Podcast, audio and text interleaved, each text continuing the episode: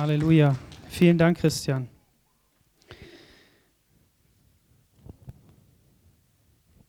Herr Jesus, wir beten, dass dein Wort wirklich jetzt in Kraft und Macht kommt, Herr, dass du mir die richtigen Worte gibst.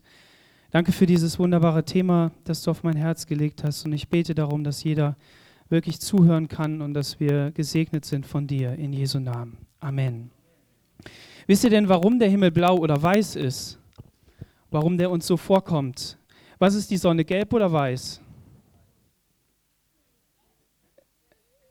Seht ihr, ist unterschiedlich. Die Sonne ist weiß und der Himmel wäre normalerweise schwarz. Das sieht man erst, wenn man auf dem Mond ist. Jetzt war ich nicht auf dem Mond, aber es gibt Leute, die waren auf dem Mond. Und ähm, das Verrückte ist ja, dass der Mond weiß ist. Ja. Jetzt waren wir im Maisfeld und im Maisfeld gibt es ähm, so einen Irrgarten und da gibt es Fragen. Und eine von denen war eben auch mit Blau und Weiß und warum und wieso. Und dann habe ich das Handy gezückt und habe das nachgelesen. Und ich war so überwältigt von unserem Gott, dass er uns so geschaffen hat, wie wir sind und dass wir das richtig cool finden, uns, uns daran freuen und dass das passt und nicht komisch aussieht wie in manchen Science-Fiction-Filmen. Ne? Kennt ihr die, wenn, wenn irgendwelche Raumschiffe irgendwo hinfliegen und die Farben ganz komisch sind? Gott hat es so gemacht, wie wir das brauchen und wie er das schön findet und wie es im Himmel einmal viel mehr sein wird. Die Sonne ist gelb, weil blau zerstreut wird die Partikel und die, die Luft, die, ähm, die machen eine Streuung. Und ähm, ich will das jetzt nicht tief erklären, kann ich auch gar nicht wirklich, da muss man Experten fragen, aber blau wird sozusagen rausgenommen und dann bleibt gelb übrig und dann, dann sieht die Sonne einfach gelb aus. Ist das nicht cool, so mit ganz einfachen Worten gesagt? Wenn du beides mischt, hast du wieder weiß. Ne? Und wenn dann noch andere Partikel in die Luft kommen, dann wird sie rot, die Farbe. Ne? Oder es wird weiß, weil, weil, weil andere Partikel wieder da sind und das Licht noch mehr gestreut wird. Ist doch Hammer. Und deshalb sieht sie so gut aus, die Sonne.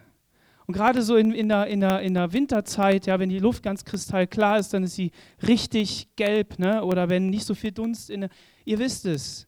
Und da muss man mal tief drüber nachdenken. Jetzt kann man diese Frage da beantworten und sagen, yes, ich habe wieder eine Frage beantwortet. Aber nein, ich habe darüber dann nachgedacht. Ich hatte dann Zeit, habe mich in den Liegestuhl gelegt, der da war, und darüber nachgedacht und habe gedacht, boah Gott, bist du cool. Das ist doch Hammer, das ist doch richtig gut. Man kriegt richtig gute Erklärungen. Je mehr man darüber nachdenkt, desto mehr entdeckt man. Das heißt, irgendwelche Wissenschaftler haben auch was zu tun. Ne? Und wir können uns einfach darüber freuen. Okay, vielleicht kommt es noch. Ähm, Okay, ähm, ich habe ja, hab ja letzten Sonntag, Matthäa, das ist okay. Es ist jetzt schön, dass du mal eine Predigt hörst, ne? Und ähm, darfst dich darüber freuen. Ich mache gern Witze. Manche, die merkt man nicht so. Okay. Ähm, ja, Kinder sind ja so einfach, die sind begeistert. Vor allen Dingen, wenn sie dann sagen, boah Papa, das ist so cool, dass du so stark bist und dass du einfach den Berg hochgehen kannst hat sie gestern gesagt, ne, war so voll begeistert von mir und ich war begeistert von ihr. Dann haben wir so hochgezogen, geschoben und was weiß ich was. Und sie hat es geschafft, 900.000 Höhenmeter. Und das war richtig cool, ne, Matthäa? Ja. Und wisst ihr, das sage ich ja alles mit Grund. Ne? So, wir schlagen nochmal die Bibelstelle auf, die der Christian so als Vorlage gegeben hat. Ist immer schön, wenn man gute Flankengeber hat. Bayern hat jetzt auch wieder so einen. Und dadurch kommt der Lewandowski wieder besser zur Geltung. Ne, Christian?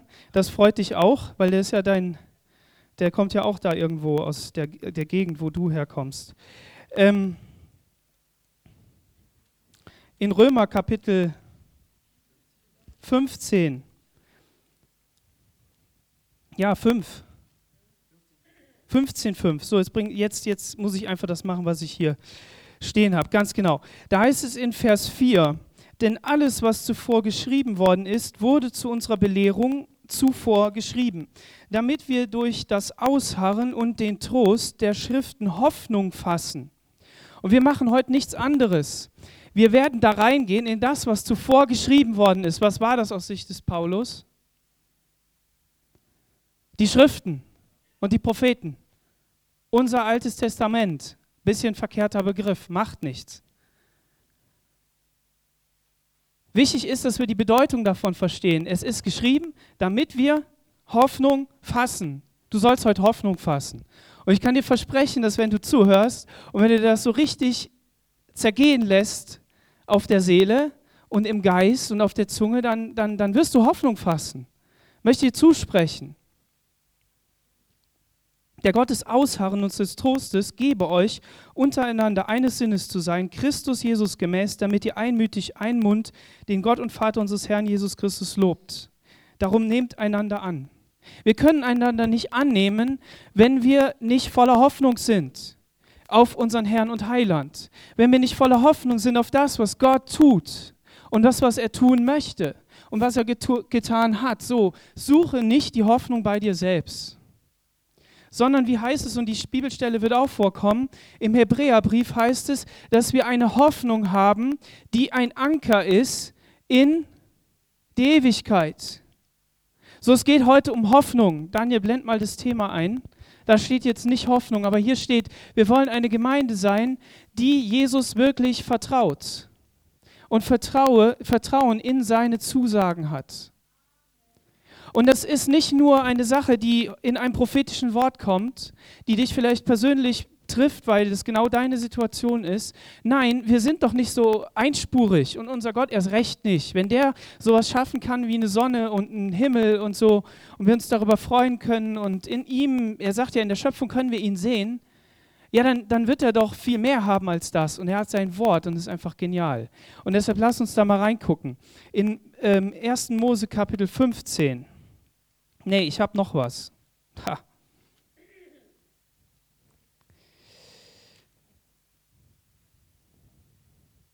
In äh, 2, Epheser 2, Vers 10, da heißt es, denn wir sind seine Schöpfung, erschaffen in Christus Jesus zu guten Werken, die Gott zuvor bereitet hat, damit wir darin wandeln sollen. Das ist aber nichts Neues seit der Zeit des Paulus, sondern es ist etwas, das Gott schon eben von Anbeginn hatte. Er hat Werke vorbereitet und der hat es nicht so gemacht, dass das so total unflexibel ist und starr, sondern er, er, er, er sucht und guckt, wo er eine Gelegenheit hat, damit du darin wandeln kannst. Und er ist total flexibel. Der geht mit dir auch Wege, die du gehst. Ist kein Problem für Gott. Aber wir dürfen in diesen Werken wandeln, die er zuvor bereitet hat. So von daher ist es kein Schicksal oder Karma oder irgend sowas, kein Horoskop und, und all dieser ganze Quatsch, sondern es hat was mit einer lebendigen Beziehung zu Gott zu tun. Und diesen Mann wollen wir uns angucken, okay? Wie da einer von denen aussah. Abraham. Der kam ja schon vor heute, ne? Im 1. Mose Kapitel 15 schlagen wir mal auf. So, da heißt es. Nach diesen Begebenheiten geschah es, dass das Wort des Herrn an Abraham in einer Offenbarung erging. Fürchte dich nicht, Abraham, ich habe, ich bin dein Schild und dein sehr großer Lohn. Abraham aber sprach, O Herr, Herr, was sollst du mir geben, da ich doch kinderlos dahingehe und Erbe meines Hauses ist Eliezer von Damaskus. Und Abraham sprach weiter, siehe, du hast mir keinen Samen gegeben, und siehe, ein Knecht, der in meinem Haus geboren ist, soll mein Erbe sein. Doch siehe, das Wort des Herrn erging an ihn, dieser soll nicht dein Erbe sein, sondern der aus deinem Leib hervorgehen wird, der soll dein Erbe sein. Und er führte ihn hinaus und sprach, sieh doch zum Himmel und zähle die Sterne, wenn du sie zählen kannst. Und er sprach zu ihm, so soll dein Same sein. Und Abraham glaubte dem Herrn und er rechnete es ihm als Gerechtigkeit an. Und er sprach zu ihm, ich bin der Herr, der dich von Ur in Chaldea herausgeführt hat, um dir dieses Land zum Erbbesitz zu geben. Abraham aber sprach, Herr, Herr, woran soll ich erkennen, dass ich es als Erbe besitzen werde? Und er sprach zu ihm, bring mir drei, eine dreijährige Kuh und eine dreijährige Ziege und einen dreijährigen Widder und eine, eine Turteltaube und eine junge Taube. Und er brachte das alles und zerteilte es mittendurch und legte jedes Teil dem anderen gegenüber. Aber die Vögel zerteilte er nicht. Da stießen die Raubvögel auf die toten Tiere herab, aber Abraham verscheuchte sie. Und es geschah, als die Sonne anfing, sich zu neigen, da fiel tiefer Schlaf auf Abraham, und siehe Schrecken und große Finsternis überfielen ihn. Da sprach er zu Abraham, du sollst im, mit Gewissheit wissen, dass dein Same ein Fremdling sein wird in einem Land, das ihm nicht gehört, und man wird sie dort zu Knechten machen und demütigen 400 Jahre lang. Aber auch das Volk, dem sie dienen müssen, will ich richten, und danach sollen sie mit großer Habe ausziehen. Und du sollst in Frieden zu deinen Vätern eingehen und im guten Alter begraben werden. Sie aber sollen in der vierten Generation wieder hierher kommen, denn das Maß der Sünden der Amoriter ist noch nicht voll. Und es geschah, als die Sonne untergegangen war und es finster geworden war, siehe, da war ein rauchender Glutofen und eine Feuerfackel, die zwischen den Stücken hindurchfuhr. An jenem Tag machte der Herr einen Bund mit Abraham und sprach, Dein, deinem Samen habe ich dieses Land gegeben, vom Strom Ägyptens bis an den großen Strom, den Euphrat, die Keniter, die Kenisiter, die Kadomiter, die Hethiter, die Pheresiter, die Rephatiter, die Amoriter, die Kananiter, die Girasiter und die Jebusiter. Bis hierhin Gottes Wort.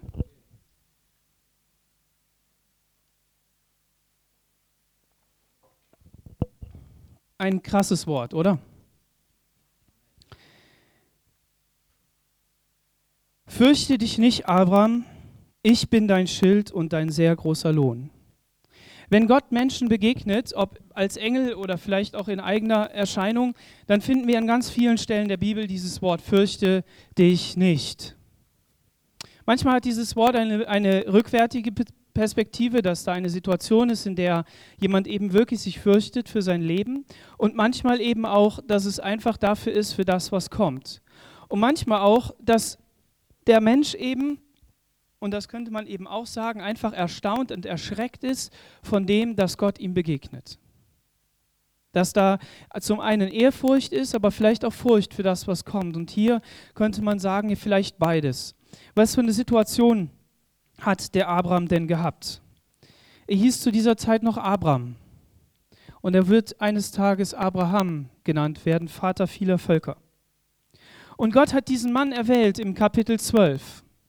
Einfach so, er hat gesagt, Abraham, komm aus deiner Stadt, aus deinem Umfeld, komm aus deiner Familie heraus und folg mir nach in ein Land, das ich dir zeigen werde. Und ich werde dich zu einer großen Nation machen, ich werde dir viele Nachkommen geben und ich werde die segnen, die dich segnen und ich werde verfluchen, die dich verfluchen. Aber folg mir nach, komm in das Land.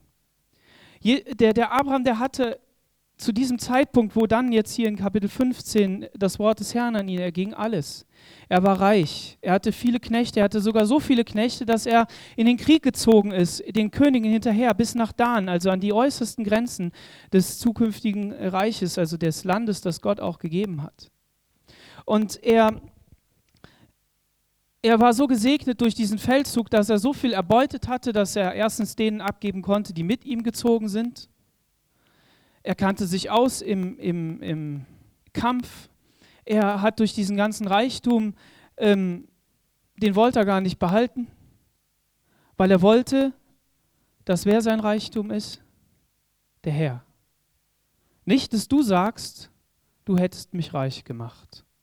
Und dann kommt ein Priester auf ihn zu, der Priester von Salem, der Melchisedek, ein A-Typus auf Christus, die Erscheinung im Alten Testament, die Jesus verkörpert und Gott. Der Mensch, der keinen Anfang, kein Ende hatte, der kommt und Abraham ihm den Zehnten entgegenbringt und er ihm Brot und Wein bringt. Und ihr kennt es, wenn Gefühle rauf und runter gehen, wenn, wenn, wenn es verschiedene Situationen gibt, da könnte man meinen, dass man vielleicht sich freut, aber vielleicht auch sich fürchtet. Und allein an der Aussage, dass er ja hier auch Gott entgegnet und sagt, Du hast mir keinen Samen gegeben und siehe, ein Knecht in meinem Haus, der in meinem Haus geboren ist, der soll alles ererben. Da sieht man, dass Abraham eben natürlich vorausplant und sagt, hey, ich hab, muss alles ordnen. Und ich weiß, meine Zeit wird irgendwann ablaufen, dann wird es einen geben, der muss es erben. Den muss ich einsetzen, weil wenn mir was passiert, dann muss da einer da sein. Und das ist dieser Eliezer, ein A-Typus auf den Heiligen Geist, der um die Braut wirbt, der Geschenke mitbringt, der ähm, volles Vertrauen vom Abraham genießt, der, der, der den Auftrag ausführt bis ins Kleinste und an den Gott Abrahams glaubt. Und äh, das wäre auch noch ein krasses Thema. Ähm, aber gut, und Abraham ist in dieser Situation, dass Gott zu ihm redet, wieder einmal. Fürchte dich nicht. Vers 4 nachdem der Abraham die Einwände gebracht hat, warum er denn ähm, denkt, dass das alles anders ist, Gott, du hast mir doch nicht gegeben.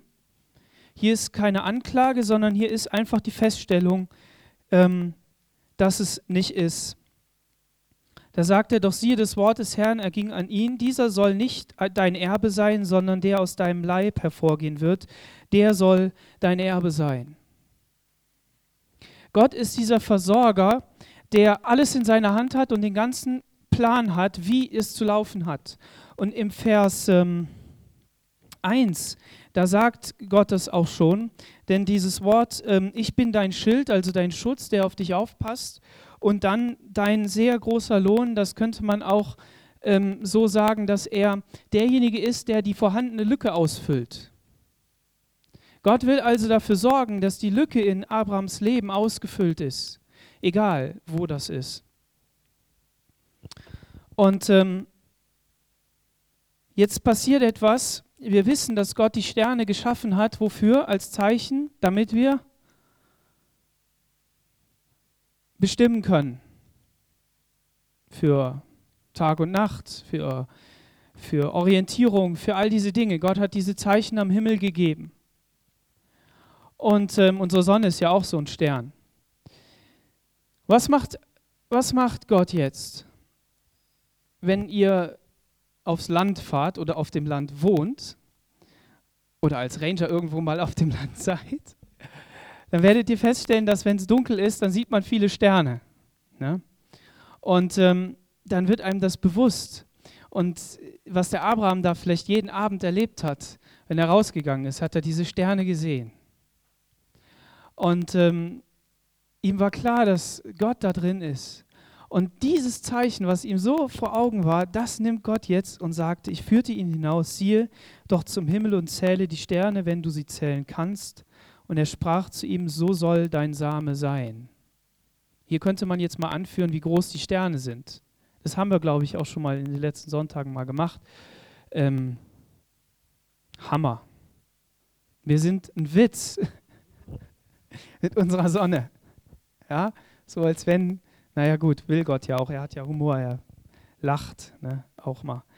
Ähm, ja, und er zeigt ihm das und er sagt, wenn du die zählen könntest, dann wüsstest du, wie viel, wie viel Nachkommen du hast. Und jetzt ergeht es dem Abraham so wie, na, erstmal nicht. und dann heißt es hier, und Abraham glaubte dem Herrn und das rechnete er ihm als Gerechtigkeit an. Abraham glaubte dem Herrn. Es gibt wichtige Situationen in unserem Leben, wo wir wirklich Gott glauben müssen. Wir wissen, der Abraham, der hat Fehler gemacht. Der ist nach Ägypten gelaufen, als Hungersnot war. Der hat seine Frau als Schwester ausgegeben, was ja auch noch der Wahrheit entsprach. Ähm, der hat alles Mögliche gemacht, wo wir sagen, ja, hey, das könnte ja sein, dass das doch nicht so richtig ist. Und wo Gott auch gesagt hat, das ist definitiv verkehrt. Er hat auch dafür gesorgt, dann hinterher, dass es noch einen zweiten Sohn gab, ähm, bevor es den Sohn der Verheißung gab, Ismael, ne? und so weiter. Aber er hat in den entscheidenden Situationen, hat er dafür gesorgt, wie auch immer, dass er Vertrauen in Gott hatte. Er ist aus dem Land gegangen und er hat gesagt, Herr, ich glaube dir. Gott konnte ihm das nur zur Gerechtigkeit anrechnen. Das hier, dieser Vers, diese Feststellung, diese, dieser Fakt ist für uns das erste Zeichen, warum wir zu diesem Samen gehören dem Samen Abrahams. Nämlich, dass da einer war, der Gott glaubte und vertraute und sagt, Herr, aufgrund meines Glaubens. Und dann kommt eben genau diese Ergänzung, das rechne ich dir zur Gerechtigkeit an. Was rechnet Gott dir zur Gerechtigkeit an?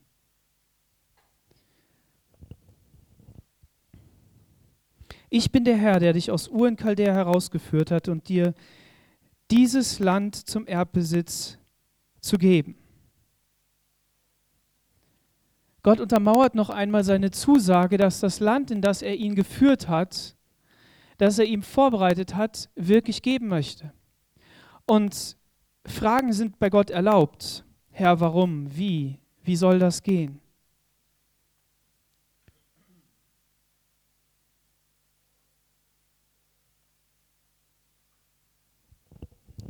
Jemand hat einmal gesagt, Gott sagt zu Abraham, ich werde dich aussenden. Und dann kommt die Frage, wohin? Ich sag's dir später. Ich gebe dir Land. Wo? Ich sag's dir später. Ich gebe dir Nachkommen. Wie? Ich sag's dir später. Und dann kam der Nachkomme und dann heißt es, töte das Kind, opfere das Kind. Warum? Ich sag's dir später. Und jedes Mal hat Abraham in diesen Herausforderungen, in diesen Schwellen triumphiert. Und das ist dieses große Vorbild, was wir haben. Dass es darum geht, in den entscheidenden Situationen wirklich Gott zu vertrauen und zu sagen, Herr, ich vertraue dir.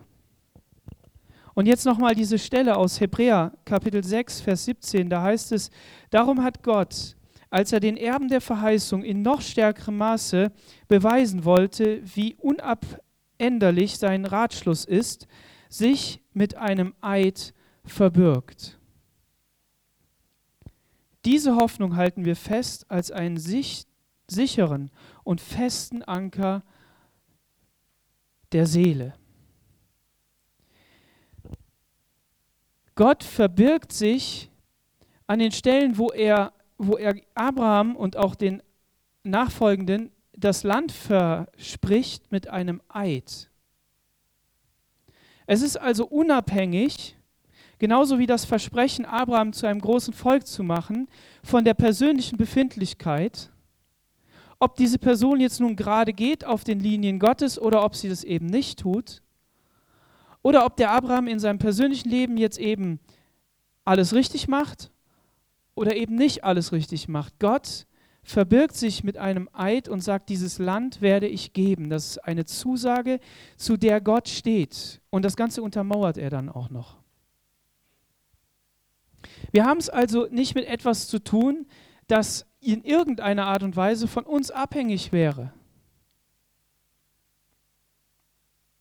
Dieser Segen, der durch Abraham versprochen ist, die Nachkommen, die durch Abraham versprochen sind, in der Linie, in der wir sind, durch Jesus, das ist nicht etwas, das von irgendjemand abhängig ist, von dem Volk, von den Menschen, sondern es ist abhängig von Gott allein, weil er diese Zusage gegeben hat. Und er sorgt dafür, dass er die Menschen findet, die nach seinem Herzen sind und leben. Und hier ist die Frage, inwieweit wollen wir das? Wie wollen wir das tun? Wie kann ich wissen, dass Gottes Zusage sich auch erfüllen wird und wo ist mein Anker? Wie tief muss man einen Anker beim Boot ins Wasser schmeißen? Solange wie, das, wie die Schnur ist, also das Seil oder die Kette, ähm, ein Meter, zwei Meter, fünf Meter, sieben Meter, 20 Meter, 100 Meter.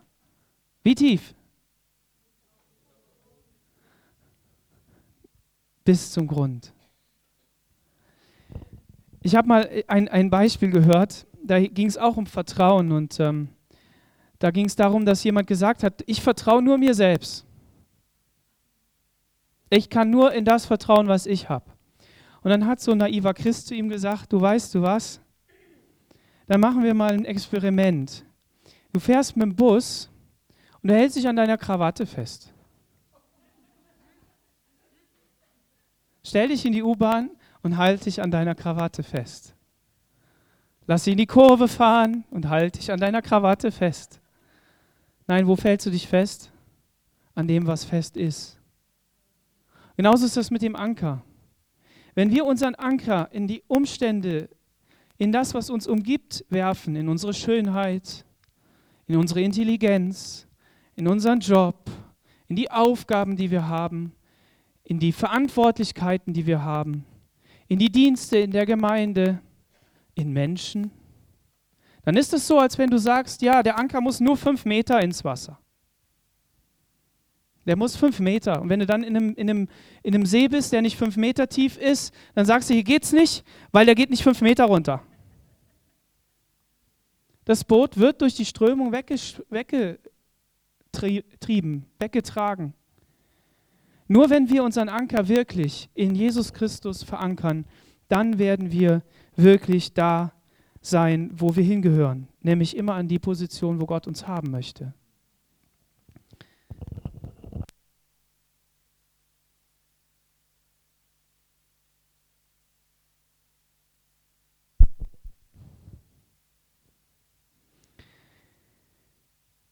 Jetzt kommt was.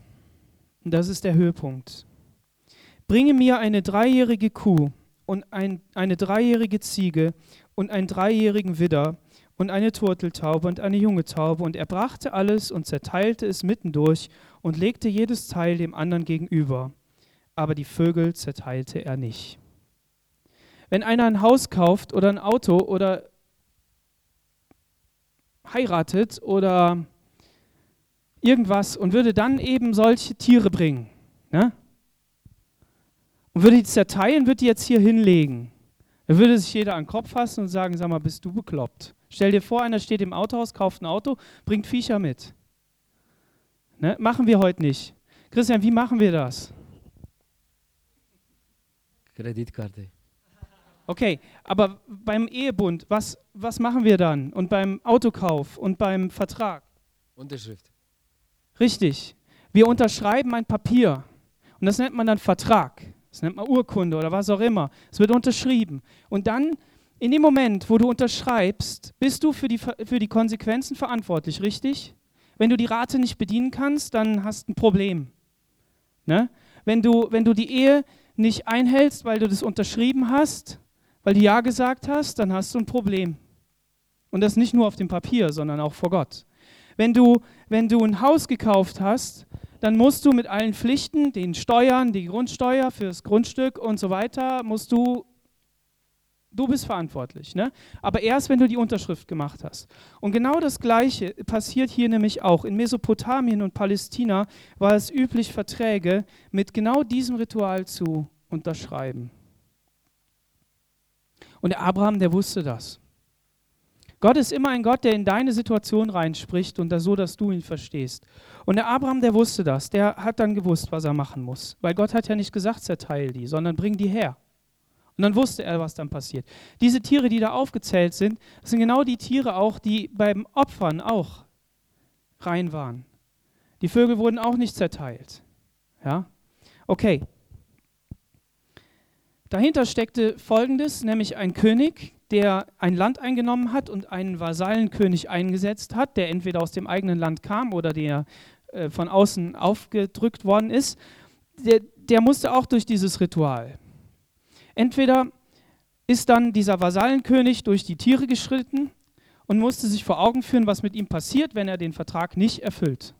Da konnte er nach rechts gucken, zerteilt, nach links gucken, zerteilt. Aha, also ich werde zerteilt, wenn ich den Vertrag nicht erfülle. Manchmal ist dieser andere König auch mit durchgegangen, wenn es um einen Vertrag ging, der nicht so hoch angesiedelt war. Dann bedeutete das nämlich, dass der zweite eben auch da durchgehen musste. Und das war häufiger der Fall. Also, Abraham stand vor einem Vertragsschluss. Und ähm, jetzt passiert etwas. Gott hatte gesagt, fürchte dich nicht.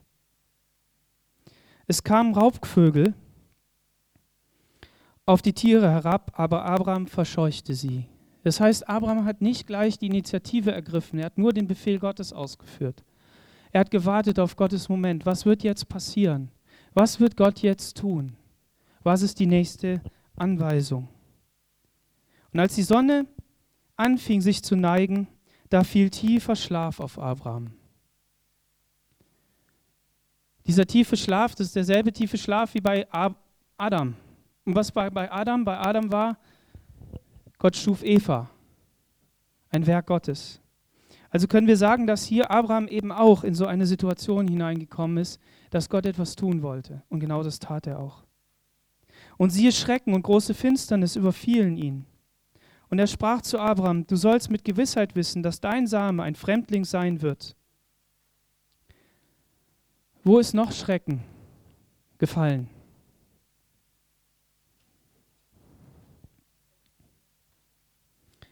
Und es geschah, als die Sonne untergegangen war und es finster wurde.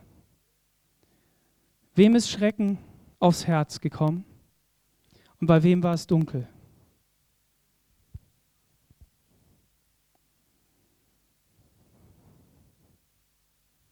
Wem war Angst und Bange und er wollte, dass der Kelch nicht vorbeigeht? Äh, vorbeigeht. Und als es finster wurde,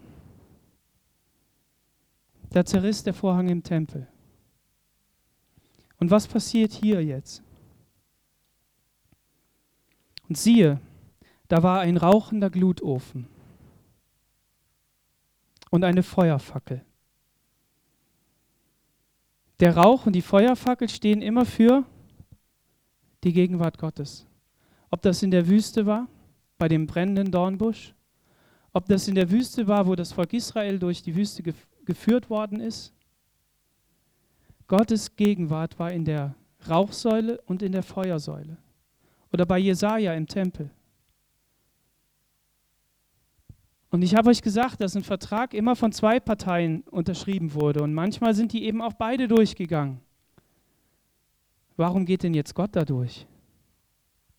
Gott geht durch diese Stücke durch. Und Abraham tut nichts.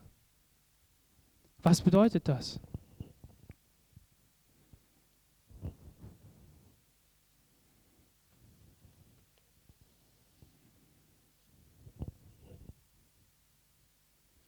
Es bedeutet, dass Gott sagt, dieses Versprechen und den Bund, den ich mit dir schließe, werde ich zu 100 Prozent erfüllen. Ich werde dir Nachkommen geben. Ich werde dein Schutz sein. Ich werde die segnen, die dich segnen. Und ich werde für alle Zeiten ihr Gott sein, die dir in der Linie nach, nachfolgen, die dahinter kommen.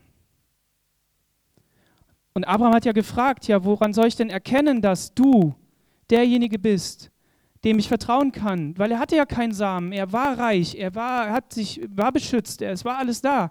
Aber er hatte ja keinen Samen und das war ja seine Frage, Herr, wie soll das denn jetzt in dieser Situation gehen?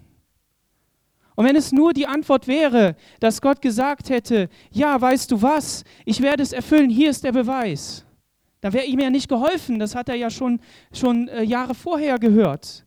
Äh, Gott hat ihn ja begleitet, das war ja klar. Aber Gott lässt Abraham nicht durch die Tiere schreiten. Aus welchem Grund? Denn Gott sagt gleichzeitig, weißt du was? Und selbst wenn du diesen Bund nicht erfüllst und wenn irgendjemand, der dir nachfolgt in der Linie, den Bund nicht erfüllt, ich werde es. Aber nicht nur positiv, sondern meine Möglichkeiten sollen zu Unmöglichkeiten werden. Meine Unsterblichkeit soll zur Sterblichkeit werden. Meine Intelligenz soll zur Dummheit werden. Meine Kraft soll in Kraftlosigkeit werden. Und ich werde eines Tages für all die Sünden und all die Dinge, die geschehen werden, und diesen Vertragsbruch werde ich alleine gerade stehen. Und ich werde an das Kreuz von Golgatha gehen und ich werde den Preis bezahlen. Mir soll es so ergehen wie diesen Tieren, da die zur rechten und zur linken liegen und die zerschnitten sind. Und ich werde für all diese Dinge, die diesen Vertrag gebrochen haben, werde ich den Preis bezahlen. Du musst es nicht. Das ist der Grund, auf dem wir stehen. Du bist nicht neu, du bist nicht jemand, der irgendwo selber was leisten muss. Du bist, mit dir fängt die Welt nicht an.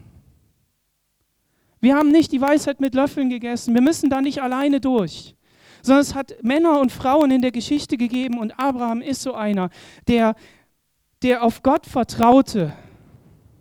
Nicht immer, der manchmal seinen eigenen Weg gegangen ist aber der in den wichtigen Momenten sagte, Herr, und ich werde dir vertrauen. und glauben. Und Gott ist einer, der ihm gesagt hat, weißt du was, Abraham, ich werde dir ein Zeichen geben, woran du erkennst, dass du Samen haben wirst. Samen, der in die Ewigkeit geht, denn ich werde diesen Bund erfüllen, ob es die guten Seiten oder ob es die schlechten Seiten sind, weil ich dein Gott bin. Und ich bin der Gott dieser Welt. Und ich bin der Gott eines jeden Einzelnen, der auch in dieser Linie steht und dem sein Glaube auch zur Gerechtigkeit angerechnet wird. So von daher, Gott war es klar, oder uns sollte klar werden, dass wir mit keinem kleinen Finger irgendetwas für dieses Werk hätten tun können und tun können in Zukunft. Wenn dir also deine Sünde vergeben ist, nicht nur die in der Vergangenheit, sondern auch die in der Zukunft, und du ja nicht sündigen willst, sondern du willst ja gerecht sein, du willst dich scheiden von dieser Welt, du willst ein Gläubiger sein, du willst auf diesem Weg sein. Du willst Gott nachfolgen, du willst seine Gesetze halten und du tust es auch, aber es geschehen Dinge, die deine Füße beflecken. So darfst du wissen, dass du dir das nicht vorhalten musst, sondern du darfst sagen, Herr, du hast es doch am Kreuz getan, vergib mir und darfst in voller Freiheit zu Gott kommen. Und wenn du dann auch noch weißt, dass dieser Bund, den Gott geschlossen hat mit Abraham, der dann noch weitergeht, dass der eben bedeutet hat, dass Gott alles erfüllt hat. Und wir jetzt wissen, dass es Jesus am Kreuz von Golgatha war. Tiefe Finsternis überfiel ihn, Schrecken und Angst. Aber er stand durch. Mein Gott, mein Gott, warum hast du mich verlassen? Und in deine Hände befehle ich meinen Leib. Und die, die Schmach der Welt land, landete auf ihm, wurde auf ihn gelegt. Diesen Herrn haben wir. So lass dich ermutigen, in jeder Situation deines Lebens zu sagen, Herr, ich stehe auf diesem Fundament. Nicht nur auf dem, was ich geleistet habe, sondern und was du in meinem Leben getan hast, sondern auf dem, was du in der Vergangenheit gemacht hast. Ich kann in die Bibel reinschauen und ich kann sehen, Abraham, eine Person, ein Mensch, den du erwählt hast, der für mich ein Vorläufer war. Und wenn ich mir das anschaue aus dem Licht des Kreuzes, dann merke ich, wie viel du da reingelegt hast. Und das darf deinen Glauben stärken. Da darfst du sagen, das nehme ich in Anspruch und ich weiß, dass du um so viel größer bist, Gott. Du siehst meine verzagte Seele, du siehst meinen, meinen schwachen Geist, du siehst mein schwaches Fleisch. Aber Herr, ich will dir nachfolgen. Ich will das für mich in Anspruch nehmen und ich will sagen, Herr, auf dieser Grundlage will ich stehen. Und ich will meinen Glauben stärken lassen. Und ich will, dass du mein Gott bist. Amen. Lass uns aufstehen.